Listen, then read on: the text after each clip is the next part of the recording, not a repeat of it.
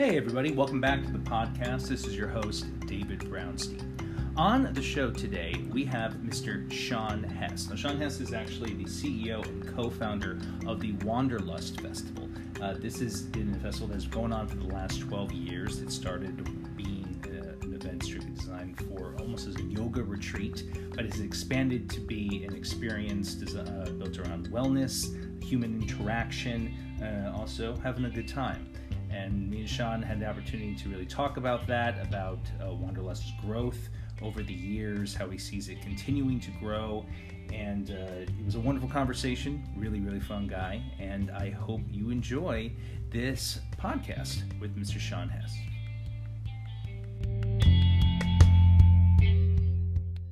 How are you? I'm good. How are you doing? I'm good, thank you.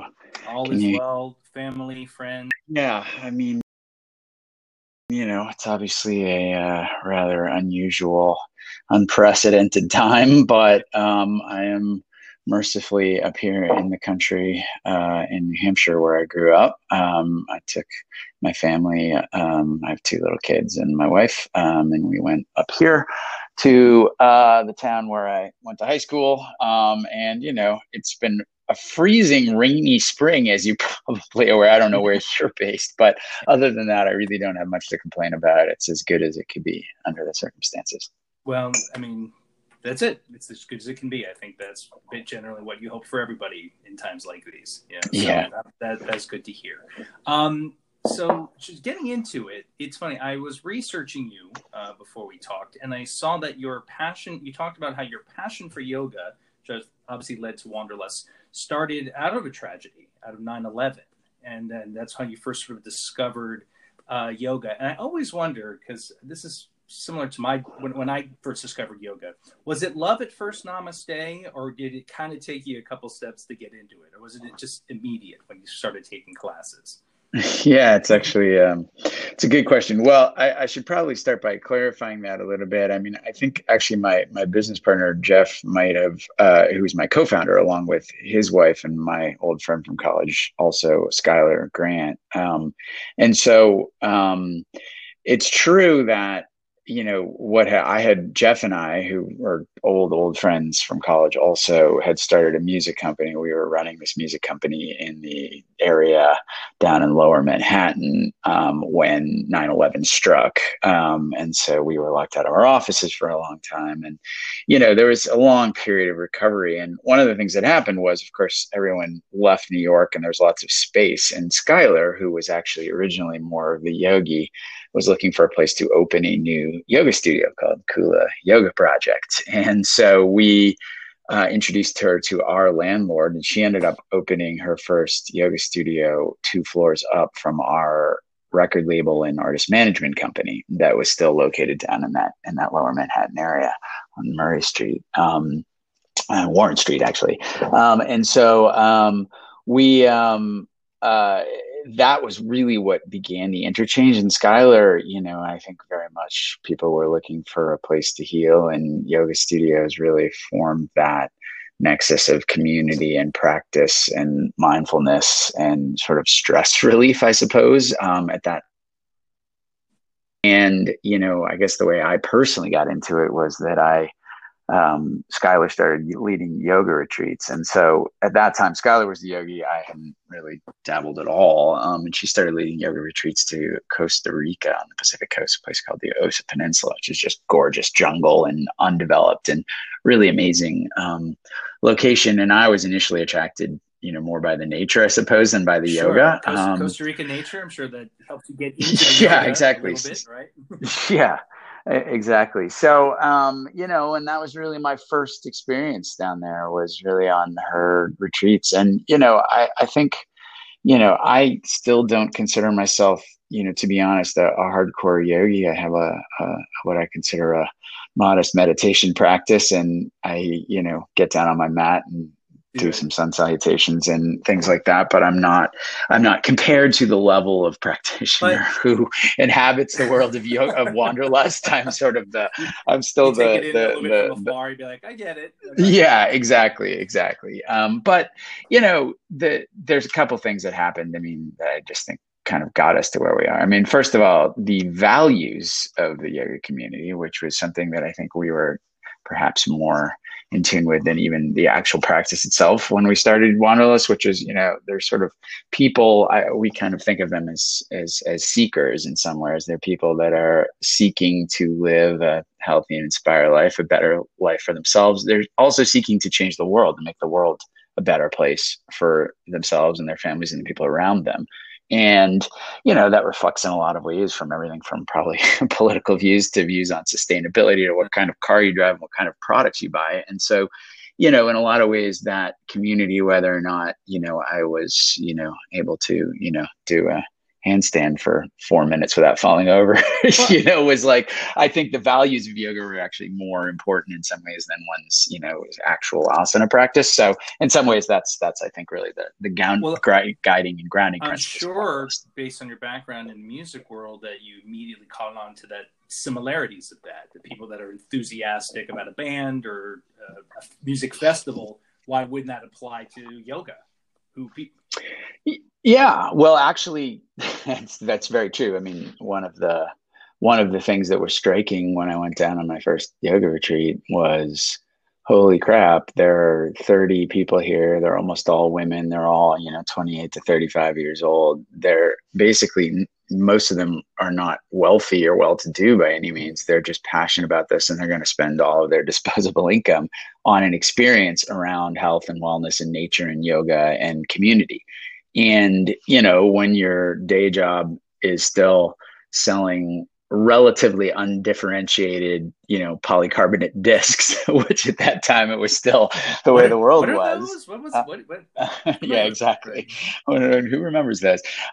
You know, you're sort of like, whoa, this is a real passion project. And also, you know, and I think there were some other things too that we sort of noticed over the years that were interesting. I mean, one thing I think is sort of women and gender equality, and how, you know, I really believe that most festivals had been designed for men, not women.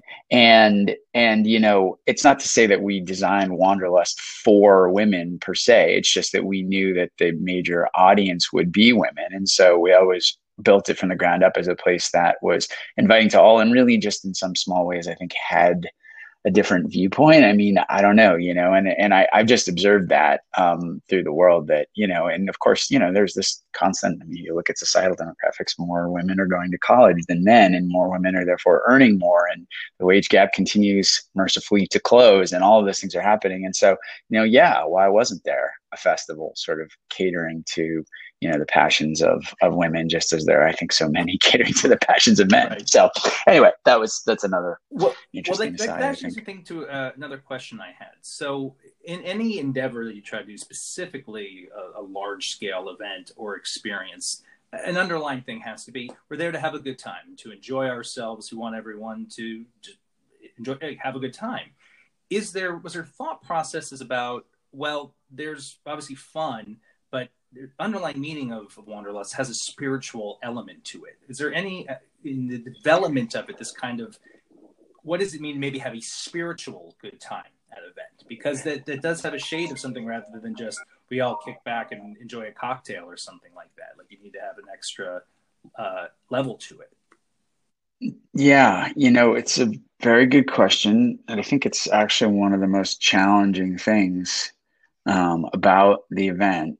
And actually, really, over the years, it's one of the things that I think's also evolved a bit. When we started Wanderlust, it was 2009.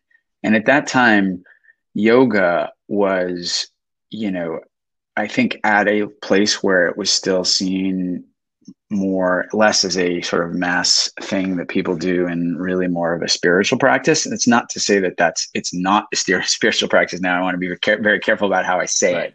But I think that the appeal of yoga has broadened to a place where there are all different types of yoga practitioners. Some people who are deeply in, you know, they're studying the Sanskrit and they are aware of the history and the lineage, and, you know, they're following lineage teachers, and there's, you know, a deep connection to be honest, Eastern religion, Eastern philosophies. And then I think there's a lot of people who are also just practicing yoga because it makes them feel good, and it's a you know, it's something that is meaningful to their lives, but it's less of a perhaps spiritual practice. And I think Wanderlust has always tried to, you know, sort of be able to be both. I mean, in some level, you know, we're a festival, right? And festivals do, as you correctly said, need to be fun. And if it's not fun, people are not going to come, at least not a lot of people, you know? And so, that's not a review, you know, like, how was it? Not fun. Like, yeah, exactly. So, you know, for us and, you know, when we first started it, I think at first people's reaction was like, what? You're going to have a festival and there's going to be, you know, rowdy concerts at night and you're going to have people drinking and then you're doing yoga and you're saying that this yoga is real, quote unquote, with real teachers and, you know, and authentic and adhering to the tenets of the practice. How does that sync up, you know? And we always believe that, you know, in the modern life, you know, most of us are not the monastic in a cave on top of a mountain. We're actually living a life that we're seeking to find balance in, and sure, a spiritual practice and you know, a deep rooted practice like yoga or meditation has a huge role to play, but that doesn't mean you also don't want to get down on the dance floor and have a few glasses of wine. Right. And, you know, that was our sort of initial insight, but that I think was shocking to a lot of people in 2009. And then ironically, culture shifted so much where now, you know, I think more people view us as this sort of, you know, very kind of serious, deep yoga transformational experience, which of course we also are. But ironically, when we first came out, we were the weird, you know, crazy kids who were like drinking and dancing on a mountaintop while at the same time, you know, believing in these practices. And that, so, you know, that's just an example of, you know, the cultural shift that happened. But yeah, I mean, I think that we always saw Wanderlust as a transformational festival, sort of fitting in the category of transformational festival, a place where you can go and discover something meaningful about yourself or discover practices that have the potential to change your life in a way that's hopefully positive. But, you know, transformational festivals can be fun. Burning Man's a transformational festival too, yeah. And it's a big party. So, you know, I think there's just a realm. And obviously, you know, we do have a strong health and wellness component. Yeah, so we are, and I wanted, you know, to go emphasizing that because obviously it started with in 2009. The first sort of elements of it seem to be based on yoga specifically, but it's grown to be more spiritual, physical, health elements also included. When that was sort of discussed, is there a process you guys went through? Because obviously you're bringing someone into the family. They're now a representation of what Wanderlust is about. Is it kind of done organically within a group? Is there something you guys decided of how someone would now become part of the Wanderlust event family? Well, I mean, you know, we've always had people who primarily focused on what we kind of think of as talent, talent being our teachers and experts and guides. And, you know, it's everyone from the guy who can, you know, blow fire out of his mouth or the hooping artist to, you know, the very serious, you know, Rod Stryker yogi type, you know, it's like there's a wide range. You know, I would say that, as much as yoga was the original core and the attractor, I mean, if you think of the original things that were the pillars of Wanderlust, it was yoga, music, and nature, just to put it simply. I mean, that's really what it was. And in 2009, it was like, come to a really beautiful place, practice with the greatest teachers in the world, and see some of the greatest bands in the world at night. And, you know, it's a very simple value proposition. That's really not a hard sell. I mean, you basically it wasn't for me, but I guess, again, at the beginning, it was very sort of, you know, a lot of people reacted. I mean, I think the yoga community loved it from the beginning. The people who didn't love it from the beginning were the people that were kind of more general interest music fans. And we had a interesting reaction on that because we were, you know, just as a little bit of background, we were selling in year one, we had tickets where you could come for the music only and not be part of the yoga program. And we had an incredible lineup and nobody bought those tickets. Nobody.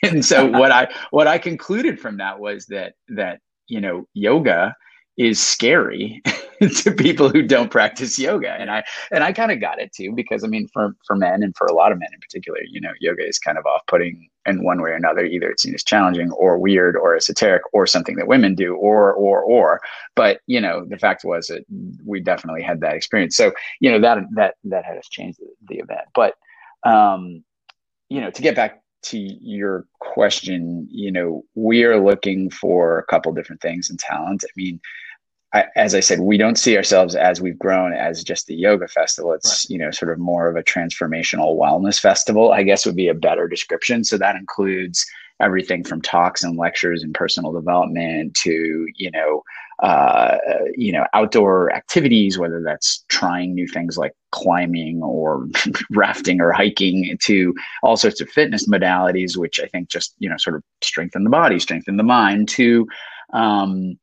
you know, obviously music and the arts and food experiences and all sorts of different things. So, you know, what makes something Wanderlust? Well, I think, you know, there is this sort of rubric of conscious living that pervades everything we do. And we're obviously looking for talent that I think in one way or another has an interest and a passion for that. I mean, you know, some of the examples on the music side that I always think back to are, you know, Moby, for instance, who, you know, obviously booming, banging DJ dance party guy, known for years, very, very but right, exactly. And you're correct, but he's a vegan and he's also a meditator. And he's also, you know, really passionate about health and wellness to a point of actual kind of obsession, I think. And so, you know, he fits perfectly and very brainy and smart, and, you know, so fit perfectly in the Wanderlust ethos, which is like, yeah, bang out your concert at night, make everyone dance and move. But by day, he gave a talk on, you know, the neurology or the neuroscience of music and how music affects your brain and, you know, can literally rewire your synapses. And, you know, you get kind of that brainy element on one hand by day, where it's interesting, informative, you know, also an opportunity for our attendees to, I think, experience an artist in a whole new different way, an opportunity for the artist to talk about something they're passionate about, but that has nothing to do with their day job of music, you know? And so I think those kind of crossover points are things we're always seeking to find, but, you know, it's a broad platform. You know, wellness in general is almost a meaningless word, I think, because it's become so broad. You know, for us, you know, obviously the grounding core for us is, you know, yeah, yoga and meditation practice. But from there, I think there's a million other things that I think fit into how we think of wellness. And we've just tried to select interesting people in and around that, those categories. Now, you kind of touched on it a little bit, so maybe that would have been your example of it. I always like to ask this question during the podcast. Obviously, when people or ever think about doing an event or ever been involved in an event, you throw a lot of ideas on the table and you pick and choose, and hopefully, you know, you just see if it works. And sometimes it doesn't work. And I was wondering if you feel if you could share what times, maybe it was the first year down the line, where you're like, this sounds like a great idea, and you tried it, and well, that really didn't work. I mean, so many. Honestly, no, yeah, I mean, so many. Like, oh no, there was hitches everywhere. Yeah, I mean, I envy the people that, in some ways, I mean, you know, Wanderlust is such a cauldron of different ideas and different things brought together. I mean, sometimes I envy the people, and not to make it sound like it's easy to create, for instance, a beautiful music festival experience. It's incredibly complicated, but, you know, primarily what you're doing is creating a great lineup of musicians around certain genres that might overlap or have cross-pollination. And then, you know, you run your event well, and that's kind of what it is.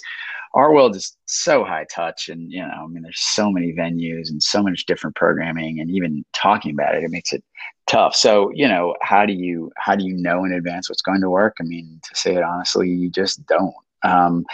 You know, our one example, you know, I mean, there's so many, but yeah, I mean, so we've touched on one, which was, you know, originally we designed a music festival and a yoga festival, and we put them together in the same place.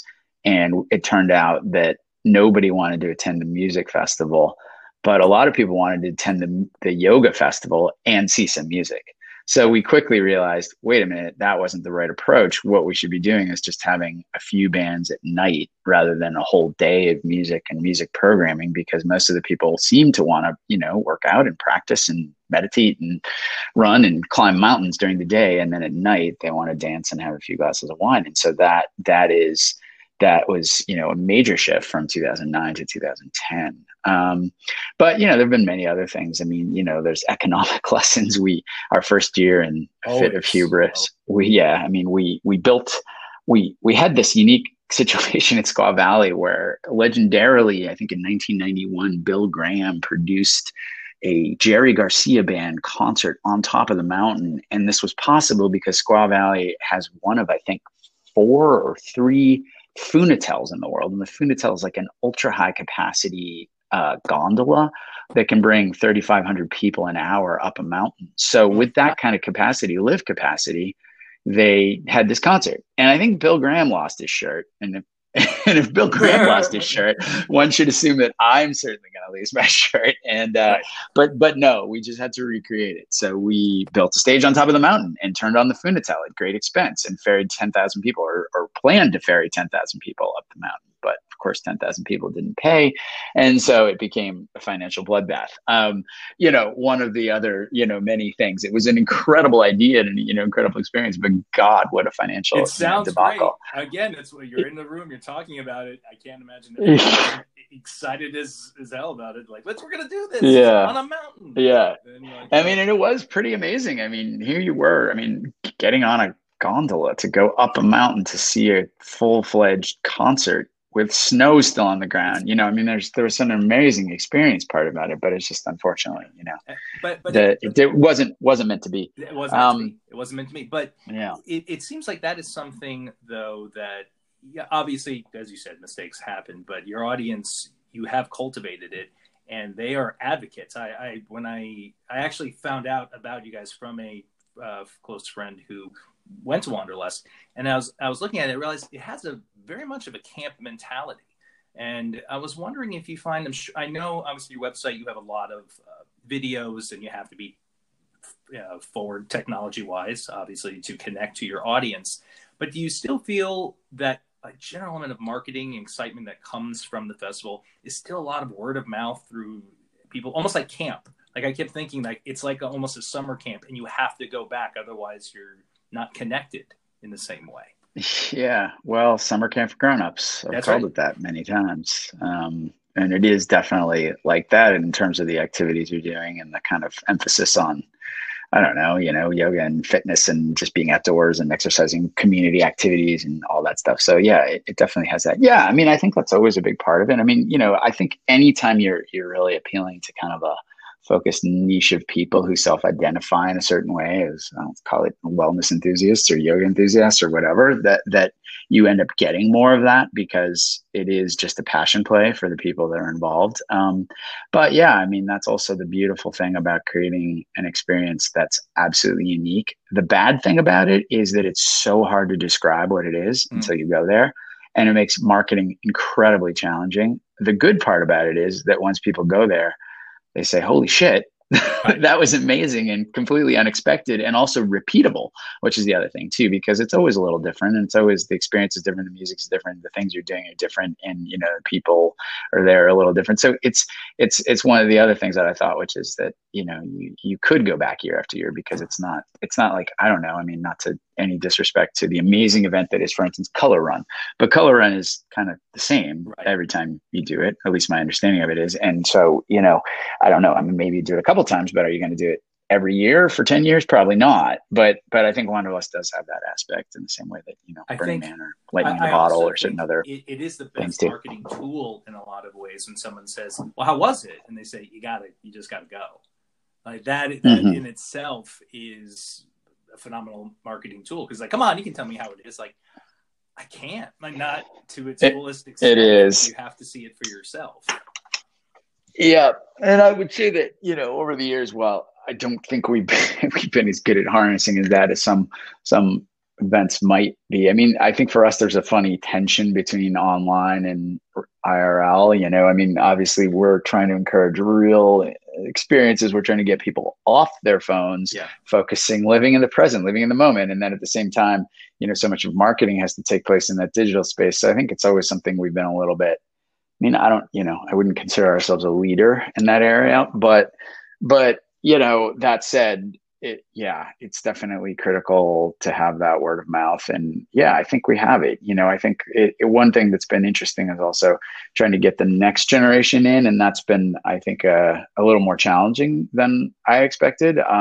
But I think it's partially because for us, and I realize we've done this, and it's one of the things I think we have to change a little bit, is that it was so hard to describe what Wanderlust is that it became easier to kind of think of it as, oh, it's a yoga festival with, great music or something like that, And the problem with that is that if you're trying to reach a consumer for whom yoga is not center to their personal practice, Wanderlust might still be the perfect experience for them, but you're probably missing that person now because you've kind of pigeonholed it in a way that it isn't. I mean, yes, of course, it'd be weird to go to Wanderlust and not do any yoga, but there's a lot of people who go to yoga in Wanderlust and do, one yoga class a day or one yoga class in 3 days and have all these other amazing experiences and are still very much part of the fabric of the community. And, it's just tough to tell that story. I think it's always been one of our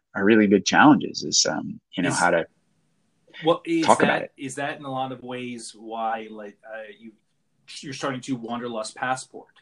Was that something inspired by that, where it's like, listen, maybe you can go to some place in a different country and take in this environment, and what's exciting to meet new people is like you're going to meet them in Chile, you're going to meet them in Australia, you're going to be able to go and be able to take in the vibe of Wanderlust, but it's going to be just that vibe is just different in another country than it is in yours. Yeah. No, I mean, God, there's a number of reasons why that made sense for us. I mean, a couple of them are so first of all, there's actually the name itself. And, somewhere along the way over time, I started to feel a little strange that, it's called Wanderlust and it's in the same place. It's in the same place, A, and then B, it's not only in the same places, but it's like even in the same country, and I started to think, God, it would be great. I mean, the whole idea is cross-pollination of ideas and communities and sort of, human inspiration through contact with inspiring humans. And so, how can you do that if it's always kind of the same groups coming again? So even as I was thinking that, we started to have a lot of outreach from people around the world who became trusted partners who started launching Wanderlusts in, as you say, Chile and Australia and, Germany and, really all over the world now. And so, it made sense for a couple of reasons. I mean, first of all, it sort of was the realization, I suppose, the kind of almost accidental realization of a long desire that I and my co-founders had, which was, this should be about cultural exchange as well as, exchange of ideas and practices and other things. And that's one thing. And then the other thing was, of course, just the reality of it, which was all around the world, all these people popped out of the woodwork and said, I want to run a Wanderlust here. Will you give me a license? And, they became friends and partners. And now we needed a way to kind of knit the whole thing together. And one of the other things I'll say, which is a little more geeky technical, but it's like, one of the things we started to look at the data and, most people went to one Wanderlust festival in a year. And that makes sense because it's kind of a bucket listy thing to do and how many people have time to go to multiple festivals and things like that. But we thought to ourselves, well, geez, if we could just, it's almost like since most people are only going to one anyway, we could offer all of them for really very little more money than one and kind of create this community of true wanderers, people who are these roaming groups who are traveling around the world because I've basically made it economically possible. And for us, there's still a small advantage. I mean, having a person come, even if they're only paying, the effective of $50 more or whatever to go to that festival is still a plus from an experience perspective. It still brings new fresh life into the festival. Obviously they're helping the resorts by, renting hotel rooms and things that we have nothing to do with economically, but it's still a win for our partners. So, it kind of made sense on a number of levels and on as there as well. And that happened. It was one of the coolest things. I mean, it wasn't a huge group, but there were a couple hundred people that, were literally roaming around the world and going to, 10 Wanderlust festivals in a year. And I just thought it was the coolest thing, it's like being that passionate about it. And it's almost like this concept of a tribe, a sort of modern tribe. And I love that and, wished we had could have built it more, but, you know, 2019 was, you know, it happened. And then, you know, 2020 obviously is not that anymore. Yeah. So that's where we are. I mean, I don't even want to, in a lot of ways, say, what do you think? Because I think the general answer to most of large scale event questions is a big shrug. At this point, it's still too early to tell in a lot of ways. But are you hearing from your audience still, just like, we miss you, you know, look forward to coming back? Is it, you know, still keeping the connection to the group, to obviously knowing it's not happening right now, but that, you know, that they're thinking about each other, that they're all staying in contact and wanting to see each other soon? Yeah. Yeah, I think people would be psyched, but I think there's the psychs mixed with the fear, you know. I mean, I think, you know, everybody's craving. I mean, you know, the little examples I see is we have our online video platform. We just started doing live streaming classes there. We're also doing live classes for free on Instagram Live. And, you know, there's just a huge hunger for live. And it's really funny to think about, because I trip out on it a little bit anyway, which is that live over video, over the internet, I mean, you can't even tell the difference, right? Like, you wouldn't know if it were live or not live. It could be pre-recorded or not, but everyone is so into live right now. And the reason they're into live is because we're all craving this sense in our brains that we're doing something with other people simultaneously, and we're on the same page in the same place with a bunch of people. Even if I can't see them, I know they're out there, and it's meaningful for me to know that they're out there, even though, you know, it's a complete fiction. You know, obviously it's like, we don't know they're out there. And frankly, you know, as I said, we, you know, you could be just, it might not be live at all, but this is what I'm seeing, and I'm seeing it in yoga studios and our yoga studios also. And also, you know, other studio people I talk to, and just, you know, people are craving it. So my sense is that, you know, people really, really miss the live in-person connectivity and are finding any way they can. But, you know, will they come flooding back to mass participation festivals? You know, I mean, my gut is not that quickly, unfortunately, just because I think that there's going to be a long period where there's going to be some, you know, ebbs and flows of outbreaks, and just think of it as like sort of a depressant in a way, you know. And I think that that's going to last for a long time before people are completely free again. It's a hard first step.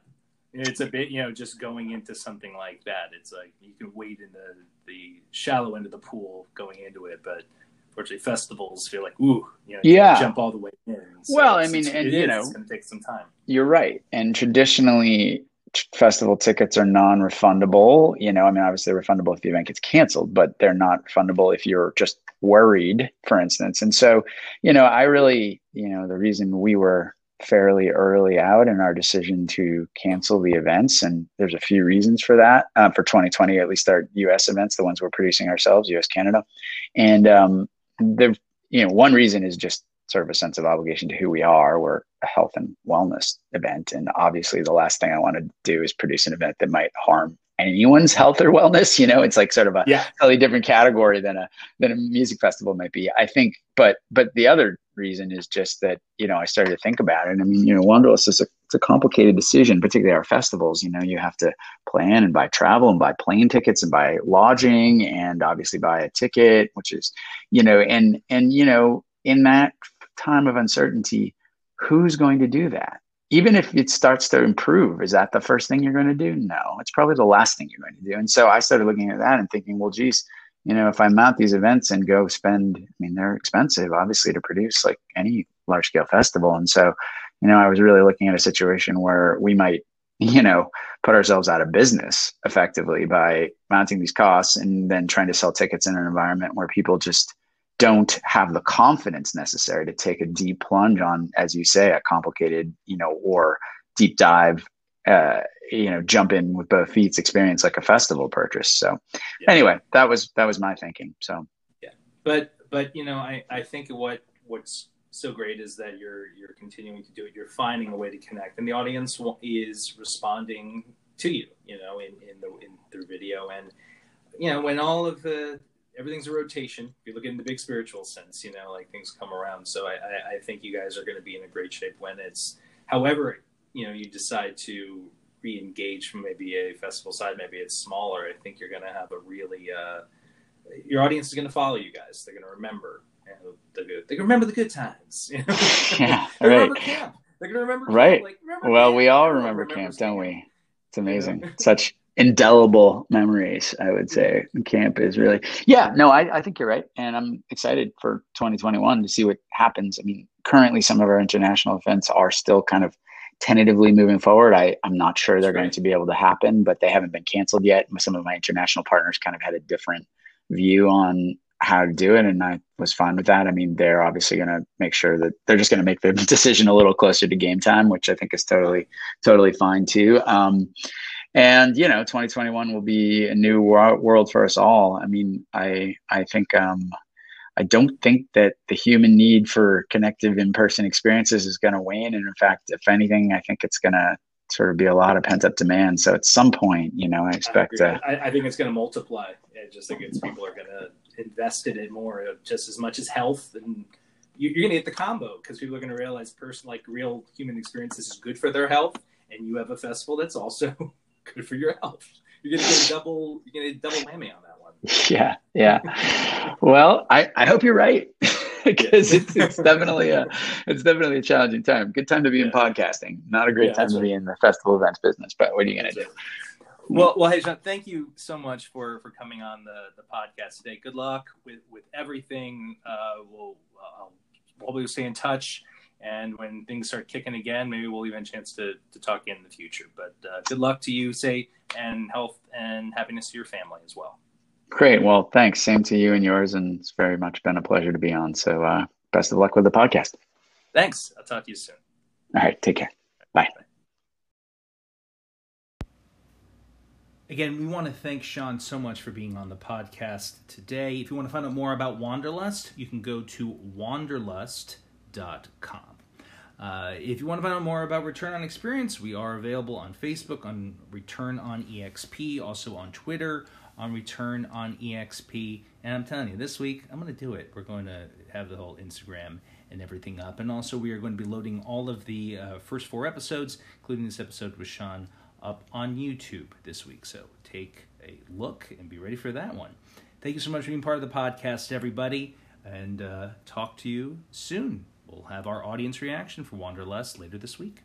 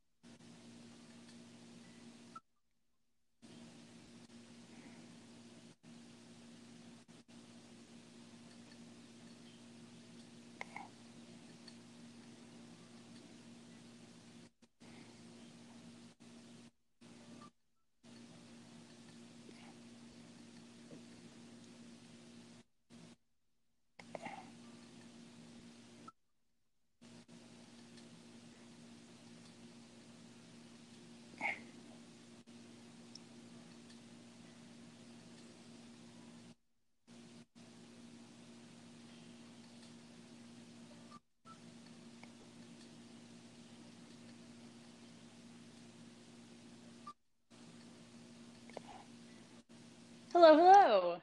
Hello, hello. How are you? Good. How are you doing? I am doing good. It's a beautiful day here. Is it a beautiful day there? It's a medium day here. Medium day? Yeah. I like we're now prescribing temperatures today. It's like it's a medium rare day. It's a medium well day. It's medium rare. That's it. Hi, Casey. Hi. I was thinking before we get into like what the general little topic of the day, you know, it's figured, you know, on this side of what we're talking about in terms of Wanderlust, you know, I don't know if you know from our podcast perspective, but it's designed to talk about someone who's an audience member who would go to Wanderlust. But I think before we go into that, we should talk about why you'd be such a good example of somebody who does that. So I think we should talk about just you in general and your audience, because one thing that I think you absolutely, I know what I personally know about you and how you absolutely connect to the Wanderlust audience is that for a while now, your journey has been about not only health, but wellness. And you took that to heart. And it's really, it is who you are in terms of who you are as a person and also your business. I was wondering if you could possibly share a little bit of your background with that, just sort of your journey to being someone who's so, how that world of wellness and health is so important. Yes, I would love to. So I mean, I'm definitely a candidate to love and be obsessed with Wanderlust, which I am. I'm a registered yoga teacher. I'm a lifelong yogi practitioner. And I've been in and around the wellness space for a very long time now. So by trade, I am a wellness and accountability coach. And something that I like to differentiate a little bit is the difference between health and wellness. So health is one thing. Health is just about the biological functioning of your body, right? But wellness, which is, you know, closer to what I actually do as a coach, is tied in with a lot of stuff. It's not just your physical body, but it's your mentality. It's your mental wellness.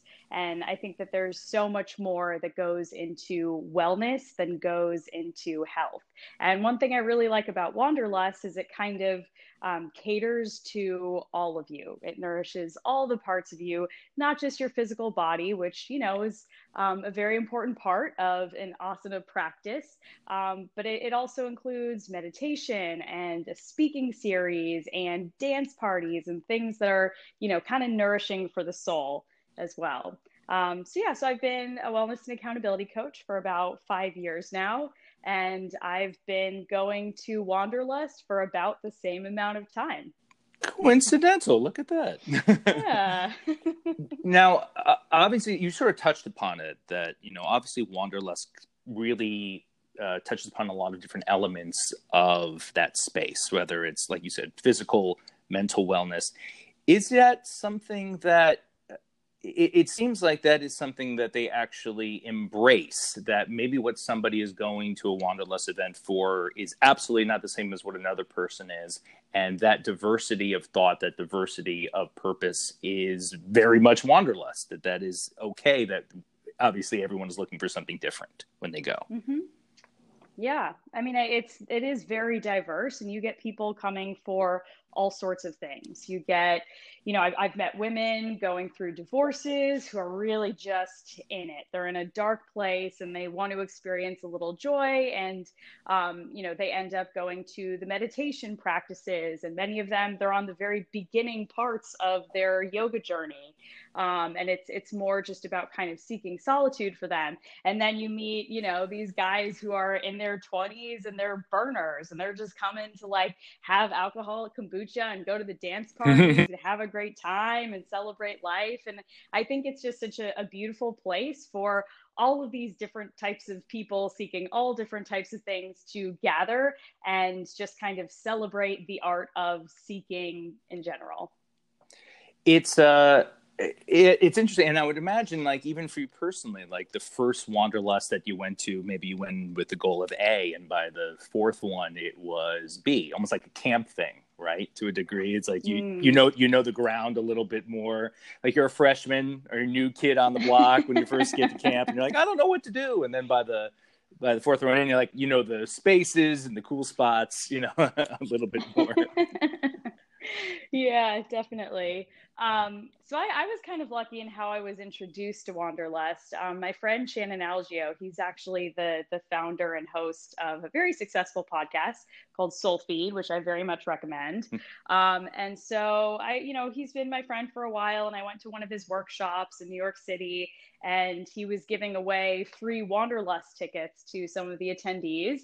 And I was lucky enough to get one of those free tickets. And so I ended up commuting up there with him, and he was presenting at Wanderlust. So he was able to kind of give me a little inside window into what it's all about. But even with that, I was still totally and utterly blown away. I mean, it just felt like utopia. I would leave this is probably not a good thing to say, but I would just leave my bags in the middle of a lawn, because I had so much faith that this was such a peaceful gathering of people that no one would steal my stuff. And coming from New York City, I mean, that was ballsy. That was a very bold move. That's not a natural reaction when you're in a place like, I'll just leave a bag in a field. Like, that'll be fine. Yeah. Yeah. And it was just such a cool community of people. It's definitely gotten more diverse as the years have gone on in terms of skill level and, what people are coming for. But when I first went, it was definitely a lot more kind of industry insiders and yoga teachers. And it was just such a cool group to be around. It's really life affirming to be around that type of community. And do you think also, because obviously this is your profession rather than like I said, like you said, there are people that are going through a whole different things that are not necessarily in the wellness space as a profession that go. But as a professional space, do you feel that there was something like in terms of how you addressed it, maybe business wise, as you continue to grow, like you recognize that maybe you need to set up some time while you're there, not maybe with all purpose to do business, but to be like, listen, these are my peers. We work in the same similar space, have to do a little bit of networking? Or is it one, like, if it happens, it happens, and I'm not going in with any preconceived notion of maybe a business game plan or something like that? Yeah, that's a great question. I tend to not go in with any preconceived notions. Also, wellness is my profession, but it's also very much my hobby still. And right after I got my yoga certification several years ago, I kind of taught yoga for a little bit. And then I realized if I teach this, I don't really have an amazing hobby that's just for me anymore. So I let go of actually teaching yoga, because it's something that I really wanted to just be a practitioner of. I didn't want to get too into my teacher head. I didn't want it to be too performative. I wanted it to be something that was still experiential for me. So I'm very much in student mode rather than kind of, teacher coach mode when I'm at these festivals. So yeah, but that said, I have met a lot of people and I've made a lot of really cool business connections, but it's totally accidental, and it just comes from this really genuine, authentic place where, you just meet like-minded people and other people who are in your industry and passionate about what you're passionate about. So it's a cool thing. And it's odd because, like you said, it seems like-minded comes from just that initial point of everybody going there, even if from an outside situation, you probably wouldn't speak to them based on a lot of preconceived notions. The being at Wanderlust already puts you at ease to talk with people of all different kinds, that you would be at first be like, I'm not sure about that. Or my initial reaction is not maybe to have a conversation with them, but now you're more open to it probably. Right. Right. And again, like I said, in terms of what people are coming there for and, their backgrounds and everything they're bringing with them, it's gotten more and more diverse over the years. But the one thing that everyone has in common that shows up to these festivals is they're ready to celebrate life, and they're ready to celebrate mindful living and the act of seeking and, being a part of something bigger than themselves. It's like going to church in some ways. So everyone has that kind of core piece in common, and it just really quickly breaks down all the other barriers. So when I say like-minded, it's not that people are necessarily all alike, but they're all there for that one key piece. And part of that too also comes from some people hone into one part over the other. I guess there's There's a whole thing of the early crew and the late night crew, right? I guess that's a device in between a Wanderlust. It's like there are people 5 a.m. up, grab the kombucha, we're ready to do yoga first thing in the morning. And then people are like, boy, we had a good time last night. We're probably going to wake up maybe a little bit later to enjoy the day, right? Yeah, or you're like me and you do both, and you need a week to recover. That's right. Afterwards. That's right. It's a vacation. It's like, I'm so glad I had this vacation, and now I need a vacation. Exactly. To do all this. Exactly. Is there? I guess there's always. I know we sort of touched on it already when we talk about wellness, and is there? Have you found a growth of the idea of? Obviously, like when you go and you look on the website and you see the growth of it, there is wellness in terms of there's the physical wellness side in terms of maybe nutrients and supplements and things that people could be looking at to help them in that side. Then the mental wellness. Have you found, they're both obviously a prominent part about Wanderlust, and a lot of experts are there discussing it. Have you seen a switch maybe at all a little bit more over your time there that's maybe it's more focused on mental over nutrition? It's still a combination of both. Have you seen sort of a dynamic change in terms of that? I know wellness is such a weird thing because, like you even talked about, it's kind of different from for everybody, really. And so, but just curious if you've seen it lean in maybe one direction over the other. Right. Yeah, it's a fluid term. I mean, I think I've seen a shift at the festivals, but also I've seen a shift in our culture and how we approach health and wellness. And I feel like every year that goes by, we get closer and closer to wellness as its own thing rather than just health and your physical body. And there's really no way to extrapolate the two. You know, if you're happy, if you are positive, if you are mindful, your body is going to respond to that in real time. If your body is crap, you know, if you're eating Cheetos and, you know, drinking 7 cups of coffee a day, you know, that's going to have a feedback loop on your mental health as well. So it's all this ongoing, mushy, integrated feedback that's happening all the time. But as a culture, I think we're getting much more comfortable with the idea of mental wellness and viewing that as something that is just as important as the food you put into your body or the exercise that you do on the day to day. And I think Wanderlust has embraced that. And, you know, also it's kind of hard to know for sure, is Wanderlust a little different than it was when I first started going to the festivals, or am I a little different than I was when I first started going to the festivals? Right. It's sort of probably both.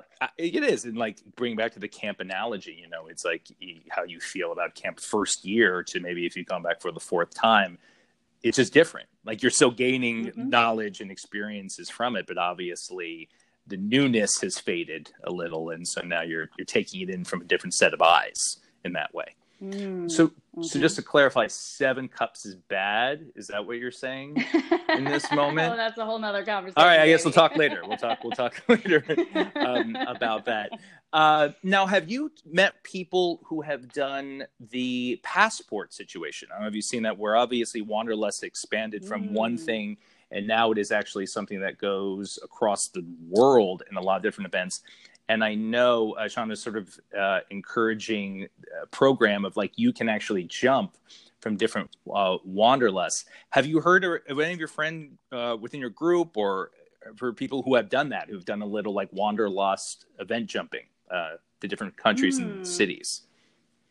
So I think that's a new option as of last year. And I personally definitely considered it because it's very economical if you're really into these things. Right. But yeah, I didn't meet anyone who was actually in the process of doing it. But that said, I have gone to different Wanderlusts at different locations. In case you're wondering, Lake Tahoe is my favorite. It seems like that was my one. When I heard about the options, I'm like, got it, that one. That one seems like one I would focus on too. Yeah. I'm from California, and my grandparents lived in Lake Tahoe. So I have a lot of good associations there, but oh man, it is just so fun. It is so fun. No, but yeah, last year I went to the Vermont one, and that was great too. That was the first one I went to. I think every Wanderlust has its own flavor and its own kind of local talent. Right. And obviously now one element, and has to do with the world that we're living in at this time, they have a stronger online presence. And there's a lot of classes being taught online, and a lot of the way the experts are communicating with the audiences online. Do you find, I mean, I'm kind of setting it up to probably it's not the same, but are you getting any an element of it? Do you feel like you're still, like, it's a wonderful way to still connect to the community? You're gaining knowledge from the Wanderlust community still with the online classes, while obviously recognizing that the intimate experience is probably what's most preferable for people. Right. Of course. It's different, you know, in the same way that a Zoom hangout is different than actually going to happy hour with someone in real life. It's just a different thing. But that said, I've really enjoyed Wanderlust TV a lot.